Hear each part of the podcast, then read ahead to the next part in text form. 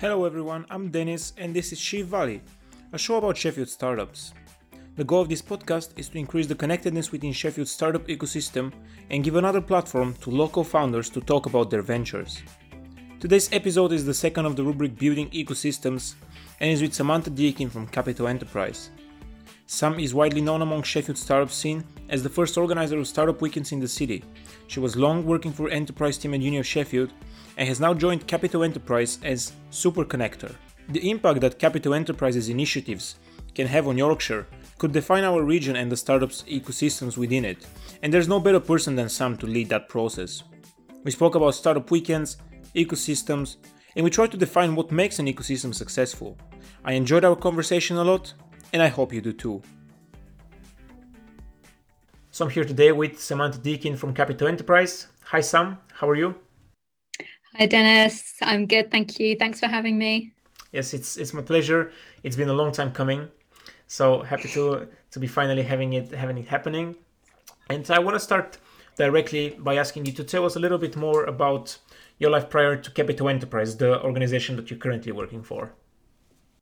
Okay, yeah. So I guess it's been a bit of a winding road, to be honest. I had a sort of surprising start in that I studied journalism studies. And from there, really, I did an optional module in, in web journalism and taught me a little bit about HTML and CSS and sort of very basic script languages and from there i kind of caught the coding bug a little bit it, it, it was a friend of mine was launching a dog walking business, a dog training business, sorry, at the same time. And she needed a website. And it coincided with me having got these new skills.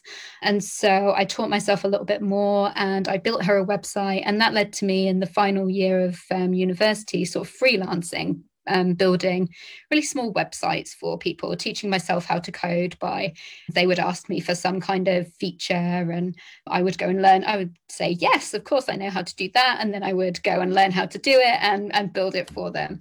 And in that kind of way, I, I learned a little bit enough to be dangerous i say in terms of sort of coding and that got me into sort of digital technology and and all that kind of thing i started to pick up on sort of CMSs, you know, like WordPress and Joomla and Drupal and things like that, and e commerce platforms as well and started coding with sort of PHP and adapting those kind of templates and things like that for people, charging a little bit more. And off the back of that, really, I started to build up quite a decent knowledge about sort of search engine optimization, social media marketing, all these kind of things.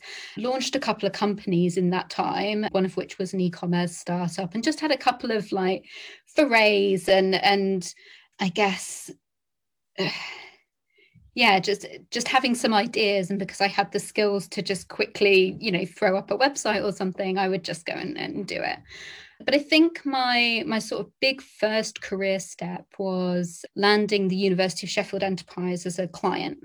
So University of Sheffield Enterprise was standalone entrepreneurship unit at the University of Sheffield. It was kind of separate from the main university in a way, but still part of the, the fabric of university life and it was rebranding at the time to be really sort of early stage business support for students and graduates. And they wanted me to be the voice basically of, of the website for students and graduates and and all this kind of stuff. And i guess it was because i'd had some background in digital. I wasn't long outside of university. I understood social media marketing which at the time nobody was doing.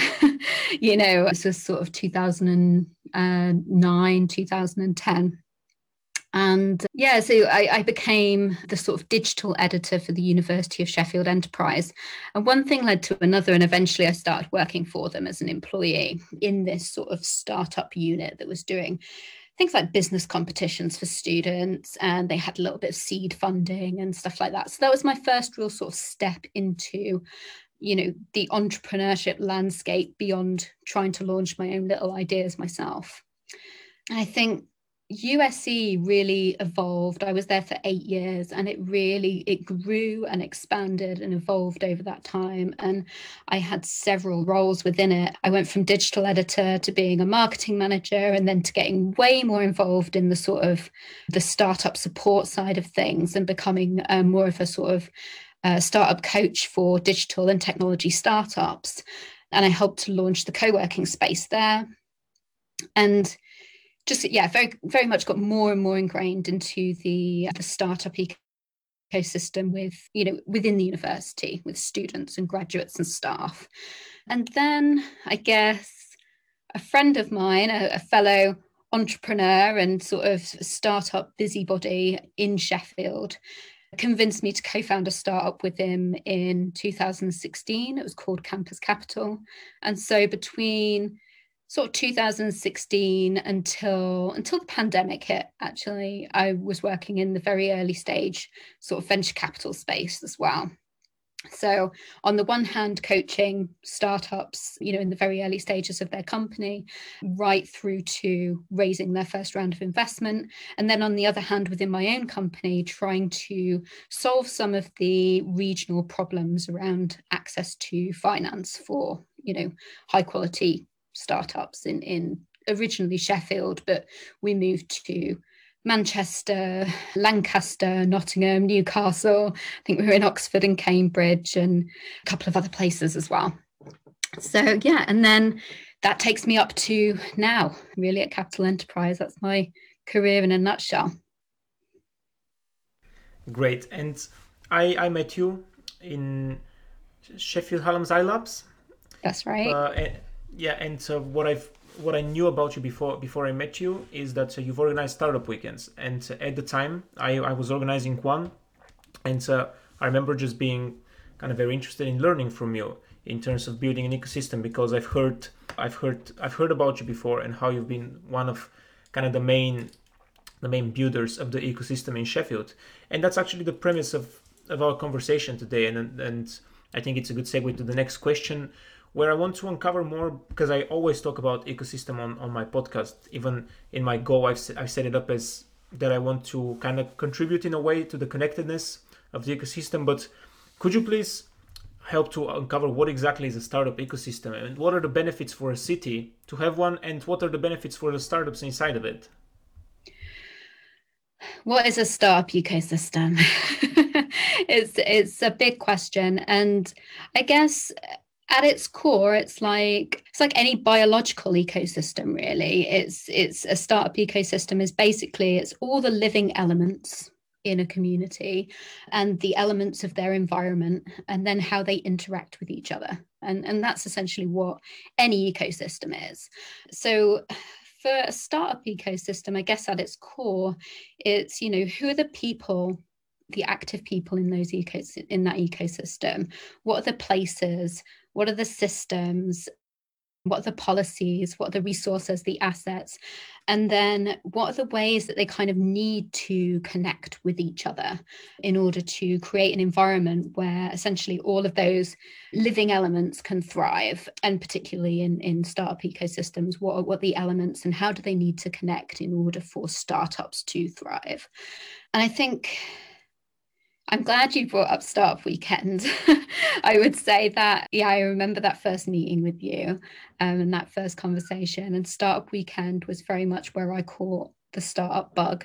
And it was also where I was first really, really exposed to ecosystems and, but particularly actually startup communities, because I think it's kind of important to differentiate a little bit between startup communities and startup ecosystems.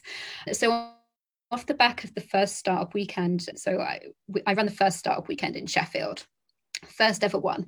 And I did it through my job, basically, USC.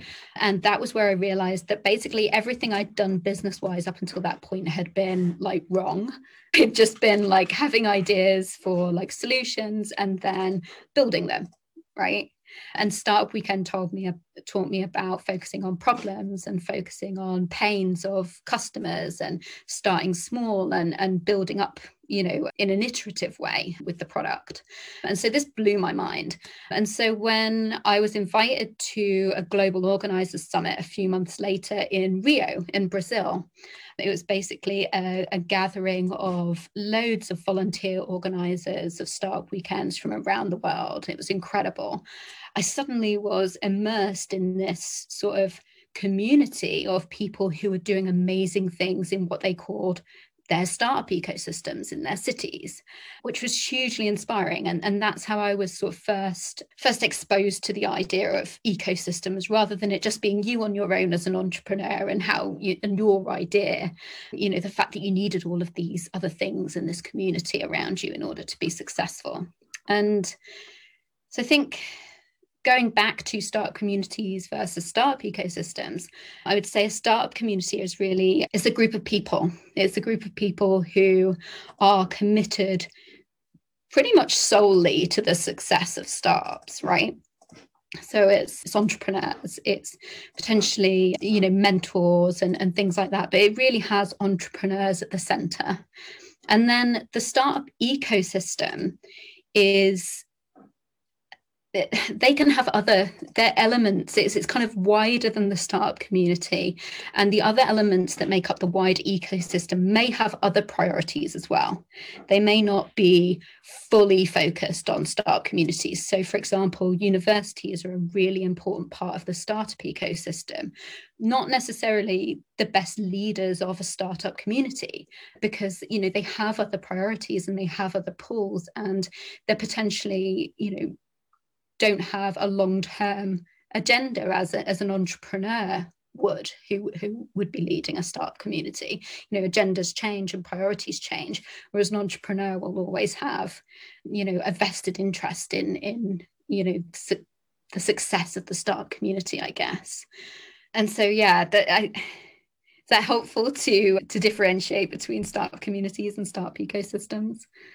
Yeah i think that i think that explains it really well. And actually the fact that you mentioned Rio and how you went to this global organizer summit, it reminded me that in 2019, uh, after I organized my first one, I went to Turin to the same same event. I think it was with a different name, but it was the same thing. Organizers of startup weekends from around the world, and this was such the same same same as you. It was the first time I was exposed to to these to these people. I would even say to the to these kind of jobs because I was just fascinated. Some of the I remember speaking with people from Singapore, I think, who have built, who have organized startup weekends before, and now they had their own company where they were organizing.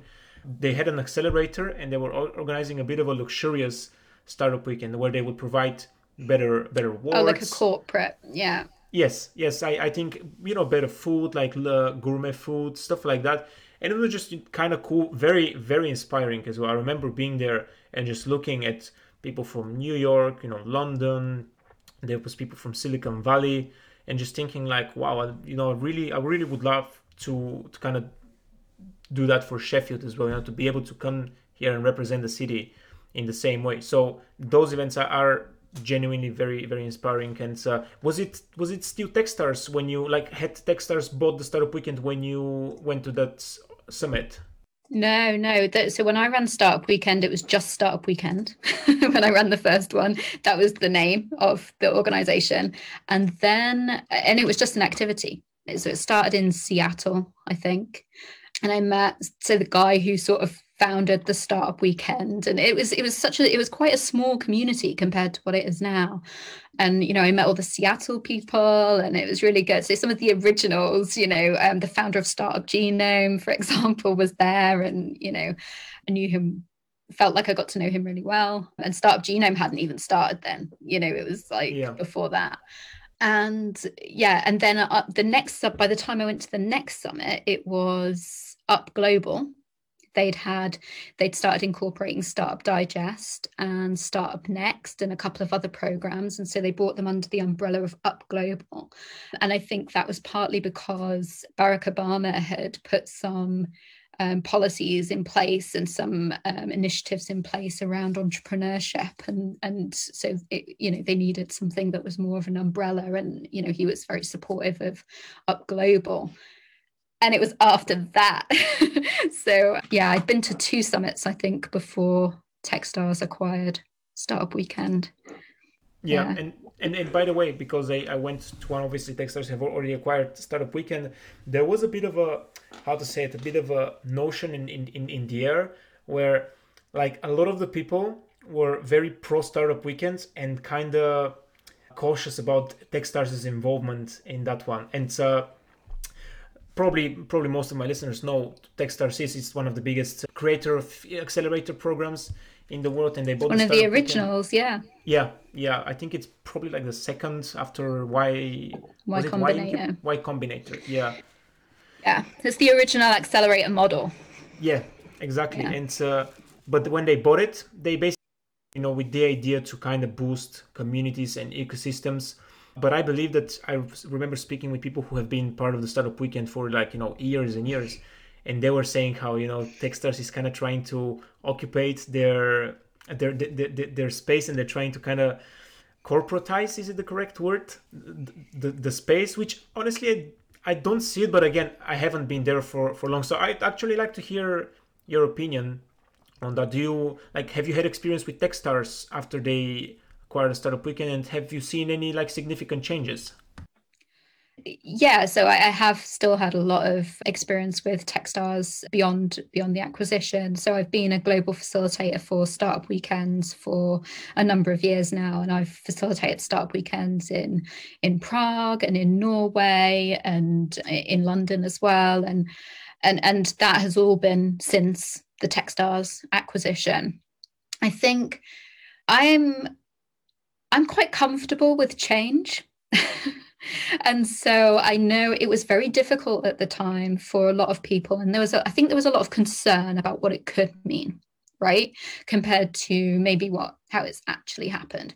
And I think, but one thing that can't really be dismissed or overlooked is how some of us felt about the fact that we were volunteer organizers and you know what it takes to organize a startup weekend right? It's it's like three months of like full-time slog of getting coaches and judges and venues and then the food and, and that's not even the marketing and selling tickets and then you've got to think about the media of it all and all that kind of stuff. And so there's loads and loads that goes in as, as a volunteer organizer of startup weekend.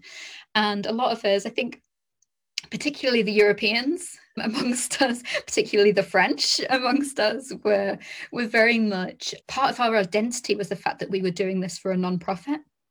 That Up Global was a non-profit organization, and that it, it kind of made sense for our identity to be volunteering for a non-profit. But what did that mean to be giving all of that time and volunteering for, you know, very much a not not a non-profit right? It's is a is an investor. Techstars is um, really an investor. And so i think that was that was a difficult transition. I'm not sure how many people stayed on past that transition. I know a lot did but i see a lot more new faces these days at techstars than i do the old people. You know but people move on anyway. And i think in reality what changed there was a lot more focus on brand. So, as a facilitator, you know, there's a lot more focus on, you know, the wider the wider Techstars message and getting that across at events. Whereas that was kind of like sometimes the facilitators would do it, sometimes they wouldn't, you know, sometimes you just go straight into the startup weekend. So it felt a lot more hacky in the beginning, which I actually love. I love that feeling of just, you know, I really feel that you could run a startup weekend in a car park. And as long as you had pizza and an internet connection, that still amazing things would happen. And I think that's one of the things I noticed after Techstars is it, it became a lot more professional and the events were a lot less sort of grungy you know and, and much better organized and probably yeah uh, possibly much well much more connected much more potentially connected in with investors you know and and the wider Techstars network and you know the potential for accessing the Techstars accelerator and things like that. So but yeah you maybe lost a bit of that scrappiness that underground grassrootsness of it yeah, I think that's a very good way to put it. I didn't actually think about the fact that Startup Weekend in the beginning was a non was a non-profit indeed, and then I'm not sure exactly. Like I've always had uh, had a bit of a problem on understanding exactly how the finance works, but I think we, well, you know, from the budget we we have, we send what is it? I'm not even sure we, we could talk about this, you know, but, but we sent we sent some some part of it to back to Techstars. I think it's like 50% the the latest events. I don't know how it works now. Oh, okay. The last yeah, event I run was for COVID and it was virtual and there was no oh, ticket yeah. price, so there was no yeah. budget. Yeah, the I remember the last one we we had uh, physical, which was in November 2019. Again, like I don't want to say anything bad because I genuinely my experience with Techstars and with Startup Weekend has been like only only successful. Maybe the organizing the organizing tool we used it was very controversial. I remember I wasn't the biggest fan of it, and there was a lot of people who weren't as well. Don't even remember the name now. Was it Swoop? But they changed it. Swoop, yes. That yes. see, that was changed. They, that wasn't part of the original. That was it's changed a number of times. yeah, no one, no one likes Swoop. I remember even in Turin when I went, no one liked it, and that's why they changed it last year because absolutely everyone disliked it. But yeah, actually, you you spoke about Startup Genome, mm. uh, and my next question is regarding Startup Genome, and just for the people that haven't heard about Startup Genome, not sure I can describe it exactly, and, uh, but it's basically a, a, company that evaluates startup ecosystems, it kind of, kind of researches them very, very deeply. I'd say provides reports and uh, also works with uh, with startup ecosystems to help them build to help them build better policies, to help them to work with politicians, to work with startups, to just yeah, just build ecosystems. I think they're probably the leading company in the world doing that. Amazing. Everyone, I'm gonna put the link for the website because genuinely love love their page. It's so, worth signing up to their newsletter as well if you're interested yeah. in ecosystems and communities and things. It's yeah, it's absolutely. And so they're the leading ecosystem research and consultancy company. They measure ecosystems by five metrics. Uh, so that's performance, funding, connectedness, experience, experience and talent, and knowledge. So, do you agree with these metrics? Do you think this is the way to measure startup ecosystem? Do you think there is something more important to be measured? And which one of these five do you find the most important? Hmm.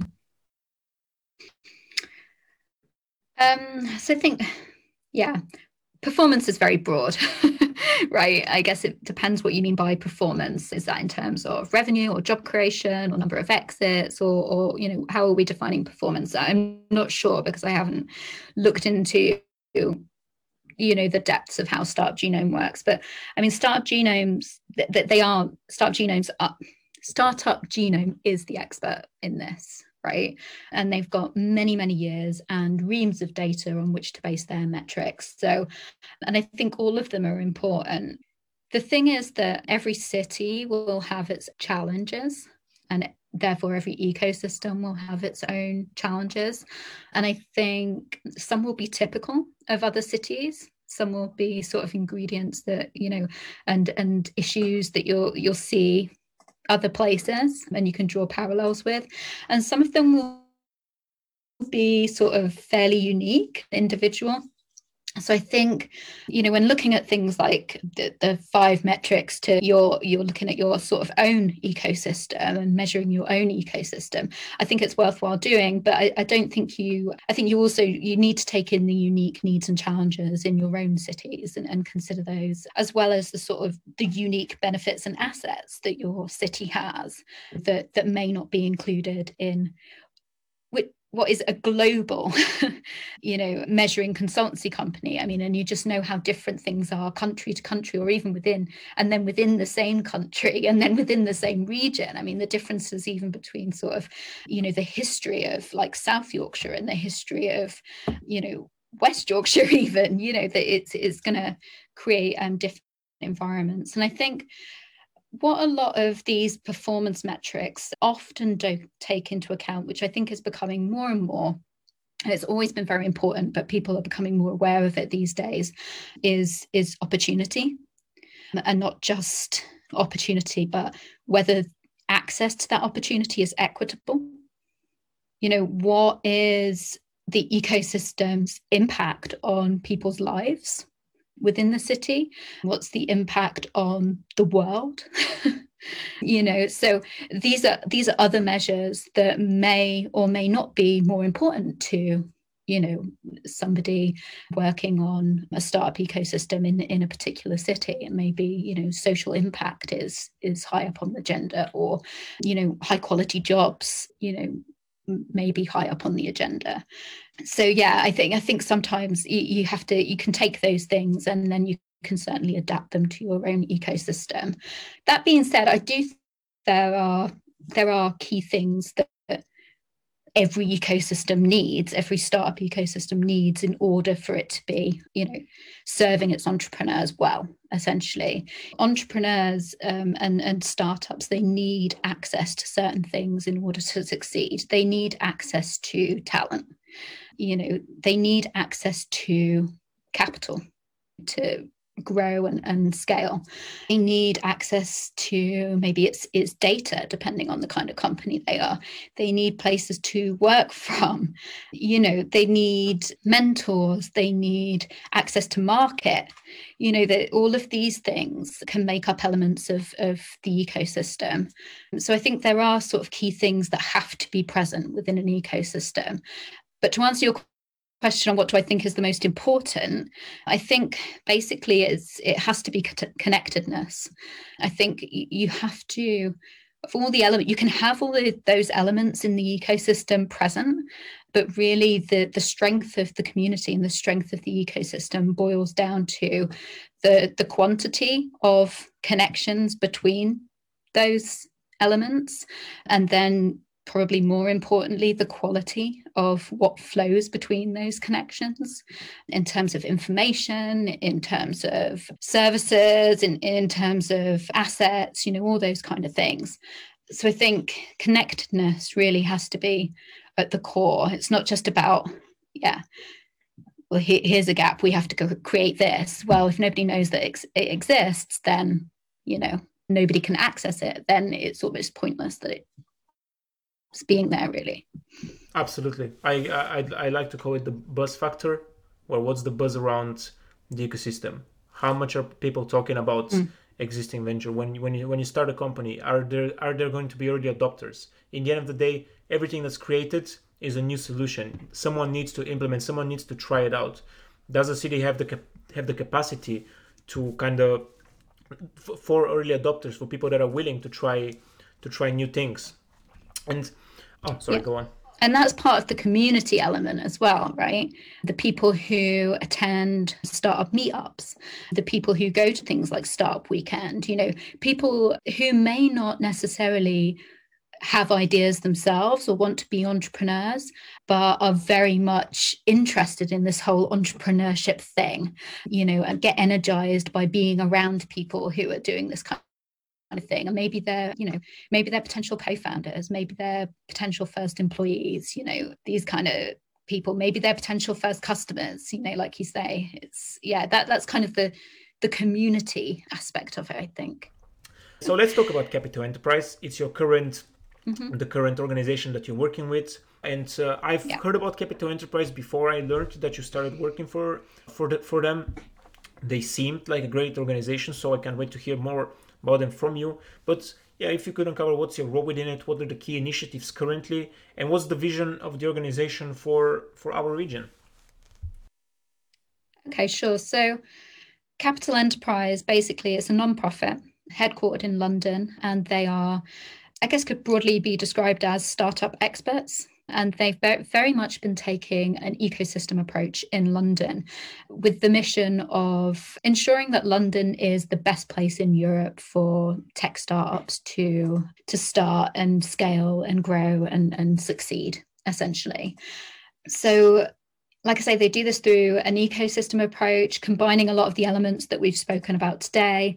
Some of the time, it's there through running their own programs. So they have an accelerator program called One Tech, which is a, diversity sort of focused accelerator program. So the ideal audience for that is underrepresented founders in tech. Capital Enterprise also has a membership and they typically work not they do work work directly with founders and directly with startups, but they they typically work more with sort of startup support agencies, people who deliver startup support and it's kind of in recognition that that's a tough industry as well to get right.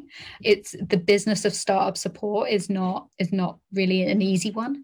And so they work with universities for example with local authorities with accelerators with incubators. And as part of their membership they they sort of give advice share best practice and and connect people uh, with each other. And they do that mostly on a sort of program level. My role within all this is so I'm a regional lead for Team SY, and Team SY is focused on South Yorkshire as a region. And it's basically it's in recognition of the relatively untapped potential in the regions outside of London. And so the project also takes an ecosystem approach. So it's about mapping existing provision and services and elements of the ecosystem within South Yorkshire, what's already there, making connections like I said before, one of the most important things is how well connected um, the ecosystem is. So, connecting dots. So, a big part of my role is really just knowing everything that's happening and trying to make sure, or trying to do my best that I communicate to other people about what is happening and the right people know the other things that are happening that are relevant to them as well or complement what they do. And then looking at sort of what are the gaps in the ecosystem, you know, where where is South Yorkshire falling behind? Where could it do with a little bit of support, you know, to to help startups even more. And then part funding high quality programs to fill those gaps across South Yorkshire. So that would be sort of pre accelerator programs, accelerator programs, some of which, you know, are already existing and we just feel need to have their capacity increased so they can do more amazing things.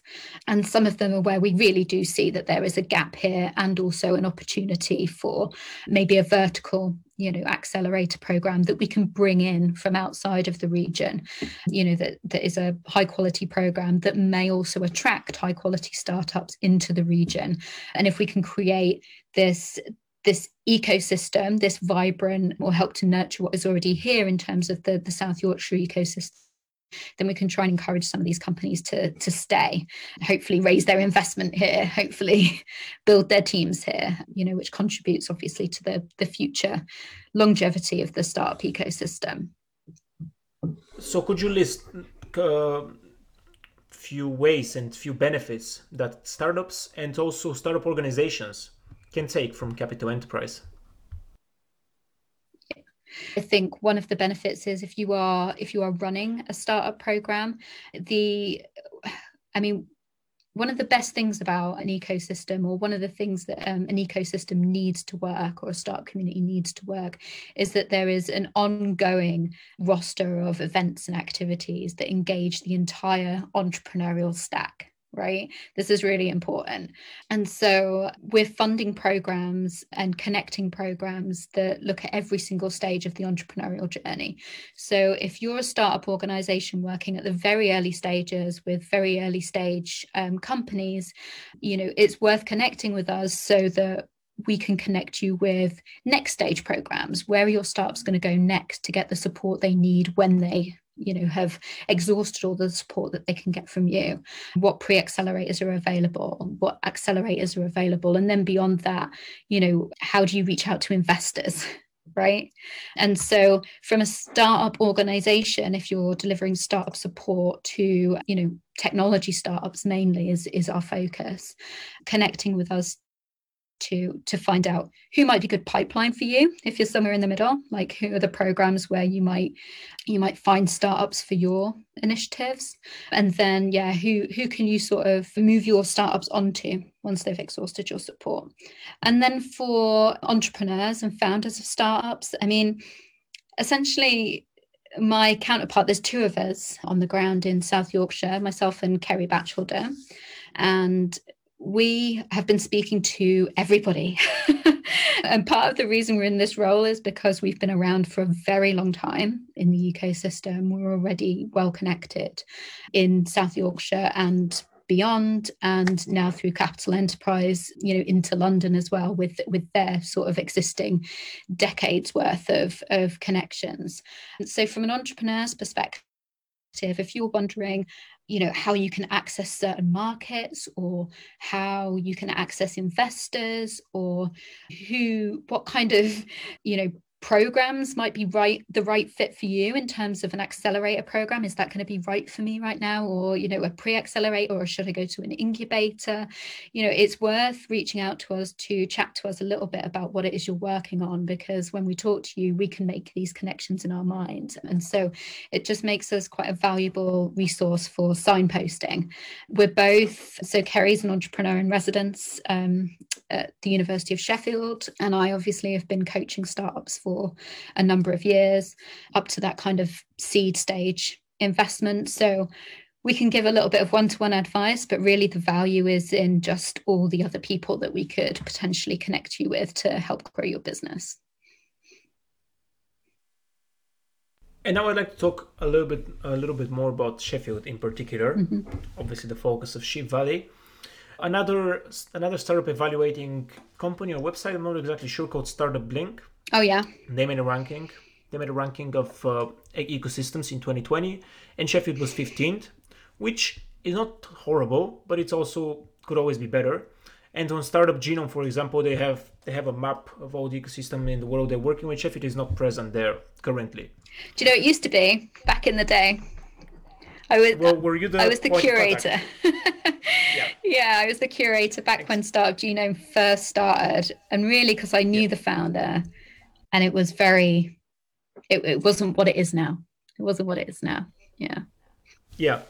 So this is very ambitious but let's let's just try to create a quick impromptu plan for developing the ecosystem. What are the key targets action and activities we could list in the span of in the span of this uh, the rest of this episode? In in your opinion of course. That that could really lead to sheffield first of all progressing from 15th to a to a higher to a higher place in the ranking of Startup Blink, and also showing showing up again on Startup Genome. Apart, obviously, from having a curator. Something I came across recently and worth checking out, I think, is something called LaunchVic. So it's an, an initiative in um, Victoria, Australia. And essentially, they were having a lot of the same problems that I think Sheffield suffers from, in that a lot of people, a lot of entrepreneurs feel as though they have to leave Sheffield and move to London in order to start their business. And, and I think that's mostly due to probably a fairly realistic perception that the, there's not enough investment here. They need to go to um, London to raise investment. And so they were suffering from the same thing in the state of Victoria in Australia, except a lot of people were moving to Silicon Valley in order to raise the investment, like the serious entrepreneurs, you know, they were losing them. And so they set up an initiative called LaunchVic, doing very similar, um, a very similar process to what Team SY is doing actually. And they they took the they used the strategy of funding programs rather than funding companies directly. So they funded pre accelerator programs, they funded accelerator programs. This is a government initiative, and they funded incubators and, and things like that. And I think now, so they started in 2016, and since then they've funded 110 programs across the state of Victoria. And I think what you think about accelerator programs for better or worse? Like a lot of people are very resistant to accelerator programs and, and i can see why you know especially with you know the the original model of accelerators being you know taking some equity and then charging a fee to the startups as well and you think okay well there is there's an ulterior motive to um, the accelerators to accepting startups because they're getting paid a fee whatever right? So why don't they just accept people that you know never have a chance of raising investment at the end. And uh, you know that that that's a potentially uh, valid argument. But programs come in lots of different shapes and sizes. And i do believe that one of the things that a, a really high quality accelerator can bring to the to the region is that density of a cohort of startups going through all at the same time. You know they they become very visible within the startup community. You saw this with Ignite when Ignite was in Newcastle. You know, very much the startup community was energized by the fact that there was this cohort of, you know, high quality tech startups in in the region. And, you know, it, it they're visible, they give people, you know, especially new entrepreneurs, people to look at and think, okay, yeah, I could do that, you know, because they can see it. It also it attracted attention from an investor perspective you know because you've got a higher density of of startups happening. So i do think that that one of the ways that you can really start developing the ecosystem is not just looking at you know investing in in companies and you know the investment play and you know how do we do something for for this type of entrepreneur and how do we do something for this type of entrepreneur? You have to be engaging the entire entrepreneurial stack. You have to be engaging you know you can't ignore you know very very early stage bootstrapping startups because you want to focus on the scale ups because you think that's where all the growth is. Because that's you know where you see and even in places like silicon valley now you're seeing huge problems because it's not an area now where you go to start a start a company because they're completely priced out of the market. You know it's a it's a place you go to raise your series you know b c d rounds not your not your early stage rounds. And that seems fine for a few years but then you have the problem of well a few years down the line those investors don't have pipeline because the you know the early stage companies haven't been supported. And so i think a quick impromptu plan is probably it's probably not going to happen you know in in the time we have. But i think you know whatever happens it needs to it needs to engage all entrepreneurs. It needs to be inclusive of, of everybody who wants to engage in the startup community. You know, it needs to include a range of activities. You know, there, there can't be dead spots in the calendar. right? There needs to be startup weekends happening. There needs to be meetups happening. There needs to be startup weeks happening, week long festivals of, of startup activity. There need to be accelerators and demo days. There need to be investor lounges. You know, there needs to be good media and great podcasts like this, you know, telling stories of, of great startups. You know, all of these things are important and they all kind of need to happen together and collaborate with each other in, in order to create a, a great startup ecosystem in Sheffield, I think. Great. Well, Sam, do you would you like to move to the five questions that I ask all of my guests at the end of every episode? Go on then.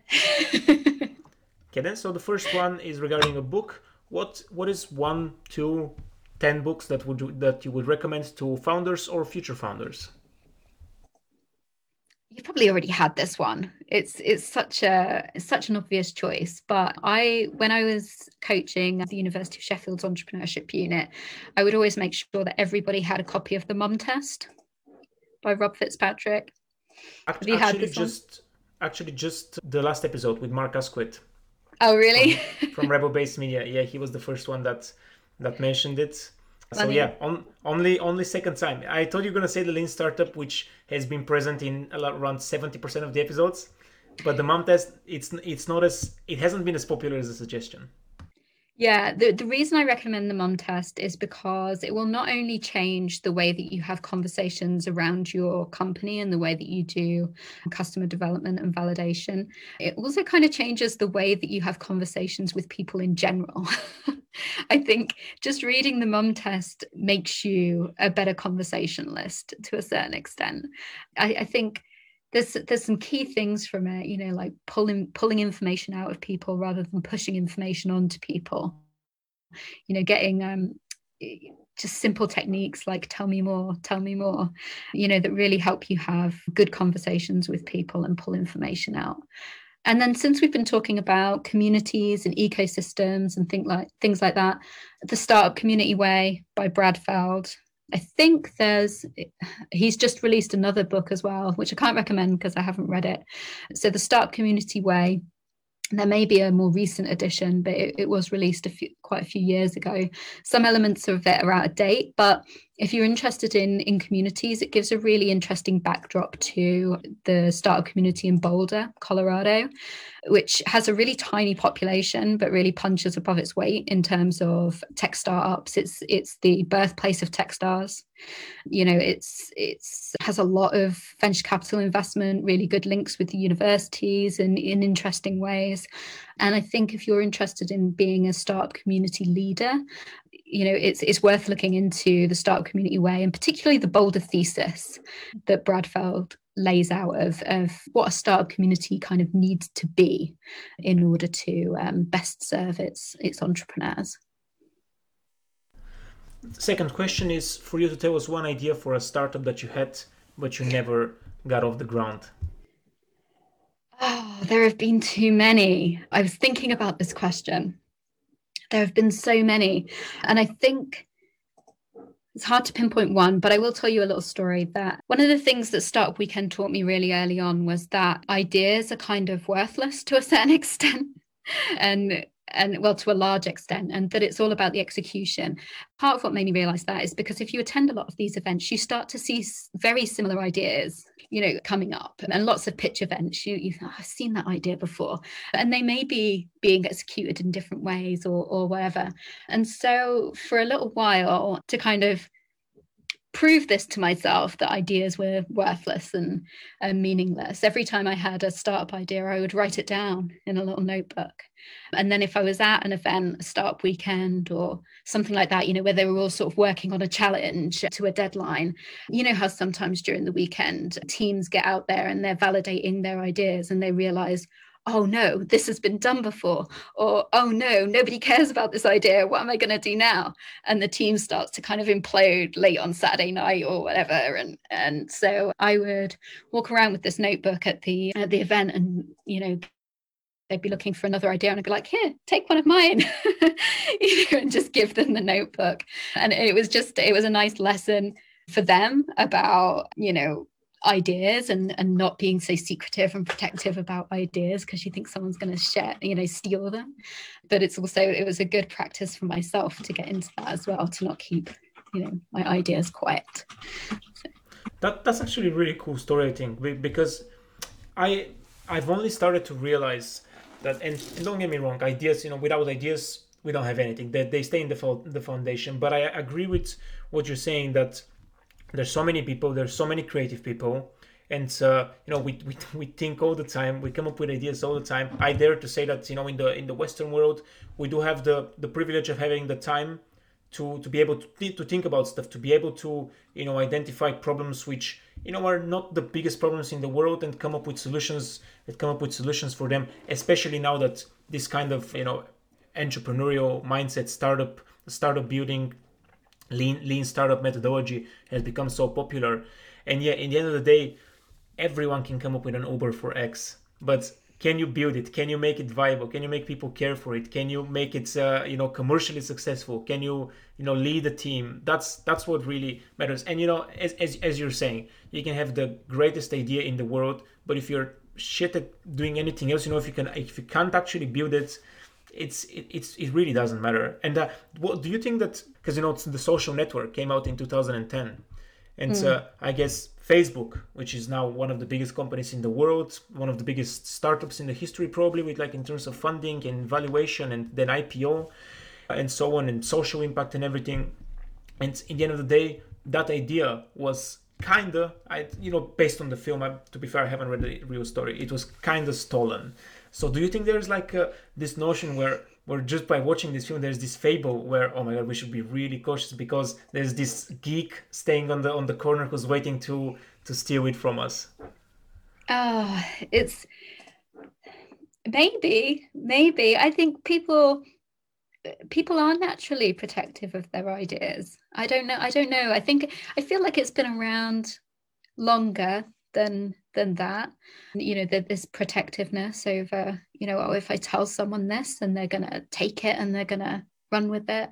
And I, I think there is always a risk of that right? There's always a risk. And and i think start events like startup weekends and things like that really really prey on that fear to a certain extent. Like a lot of people probably won't attend and pitch their ideas because they know that the room is full of entrepreneurs and if anybody's going to steal their idea it's going to be these you know these techie entrepreneurs who have the skills and you know the the want to to just find an idea and roll with that yeah there's always a risk and I, I always try and think of like what's the risk of not sharing the idea? You know because i speak to so many people who or so many people. I have spoken to some people over the years who have said oh you know i had the idea for facebook like you know or insert big company here like years ago and if i'd have just done it i'd be a millionaire. And i think well, maybe, maybe you would, or maybe you would have done it completely different because you'd have had different experiences along the way. You'd have had different conversations, different, you'd have found different partners. And yes, it might have been successful, but I'll tell you what, there's probably thousands of people who had the idea for Facebook who started it all at the same time and went down completely divergent paths. Um, and I think yeah I, when when thinking about being secretive and protective over your ideas when that when there's some ip you know something that is truly protectable then yes obviously particularly if you're going to want to patent something you shouldn't be you know sharing it with everybody but i don't know I, I think I think you just need to think of something that prevents it from being stolen. If it's that easy to steal, then you have to worry about you know the unique value of it. Like you know at some point you're going to have to launch and tell people people about it. And and so you know it has to be yeah you have to have something that's that's protectable right? Whether it's your own skills or insight or network or some unfair advantage that stops it being easy to borrow or steal so my next question is about Sheffield again, and uh, it's about locations in Sheffield. So what's one place that you would recommend for people to visit? Well, place that I spent most of my time in Sheffield when I wasn't in a university building in front of a laptop was probably the Foundry. so I used to like to do a lot of climbing and bouldering. Sheffield is an amazing outdoor city and obviously is you know surrounded on one side by peak district and it's one of the greenest cities. But whatever the weather you can go climbing.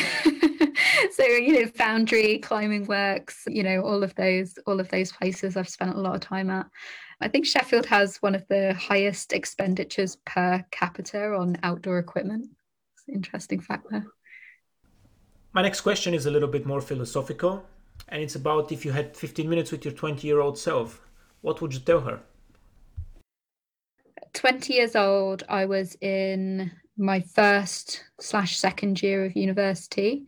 So I would say play less Mario Kart and do more work. My last question for you today, Sam, is to tell me one big, hairy, and audacious goal for Capital Enterprise in regards to our region and uh, your role within it. I think for for anything that I'm involved with, really, but I think it was particularly um, important for this project is that it has legacy. So I wasn't really interested in working on a project that ran for two years and achieved some things that were confined within that you know two three year period.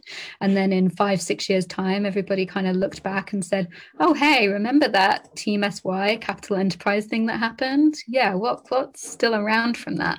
So i think i'm always trying to think long term and what the long term impact is going to be. And i think my big hairy audacious goal for for team sy would be that some of these programs that we're embedding find a home here in Sheffield, you know, that they continue to run, that in five years' time, those programs are, or, or some legacy of those programs is still happening in the region, and that startups have decided to move here because of some, you know, and build their teams here and, and raise investment here because they can, because of some activity that we've done, that startups are staying here because this is the best place for them to be in terms of their business but also in terms of you know their quality of life and you know their mental health and and all that kind of stuff. So yeah i mean philosophical goals but measurable i think. And i hope that's big hairy and audacious enough for you. Definitely. Sam thanks so much for your time. Thank you dennis